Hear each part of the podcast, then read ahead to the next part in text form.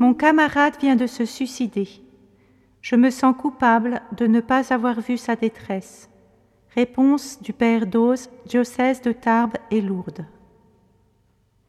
Il est bien naturel que les proches de celui qui s'en va ainsi, en sortant de la vie dans une terrible solitude, éprouvent un sentiment de culpabilité.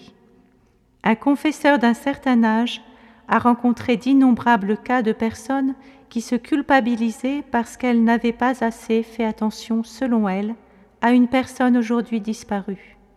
Les personnes qui veulent se suicider n'en parlent pas. En général, elles le font.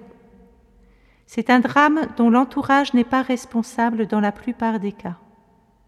Ce que l'on voit souvent, ce sont des tentatives de suicide destinées à attirer l'attention. La culpabilité, dans tous les cas, est un piège terrible. Il ne vient pas de Dieu, mais de l'ennemi, qui nous accuse jour et nuit devant le trône de Dieu. Il ne faut surtout pas l'écouter.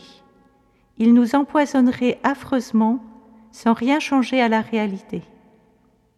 Non, il faut essayer de se rapprocher de celui qui est la vie, la miséricorde.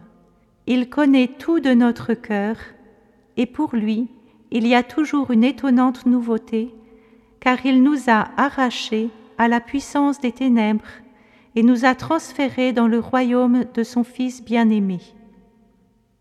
Ce royaume, c'est ce petit monde intime en chacun de nous que la parole de Dieu appelle le cœur. C'est un petit Nazareth, celui de Jésus, Marie, Joseph. L'ennemi ne peut y entrer pour nous accuser. Jésus, à douze ans, s'y est réfugié grâce à Marie. Apprenons à faire comme lui.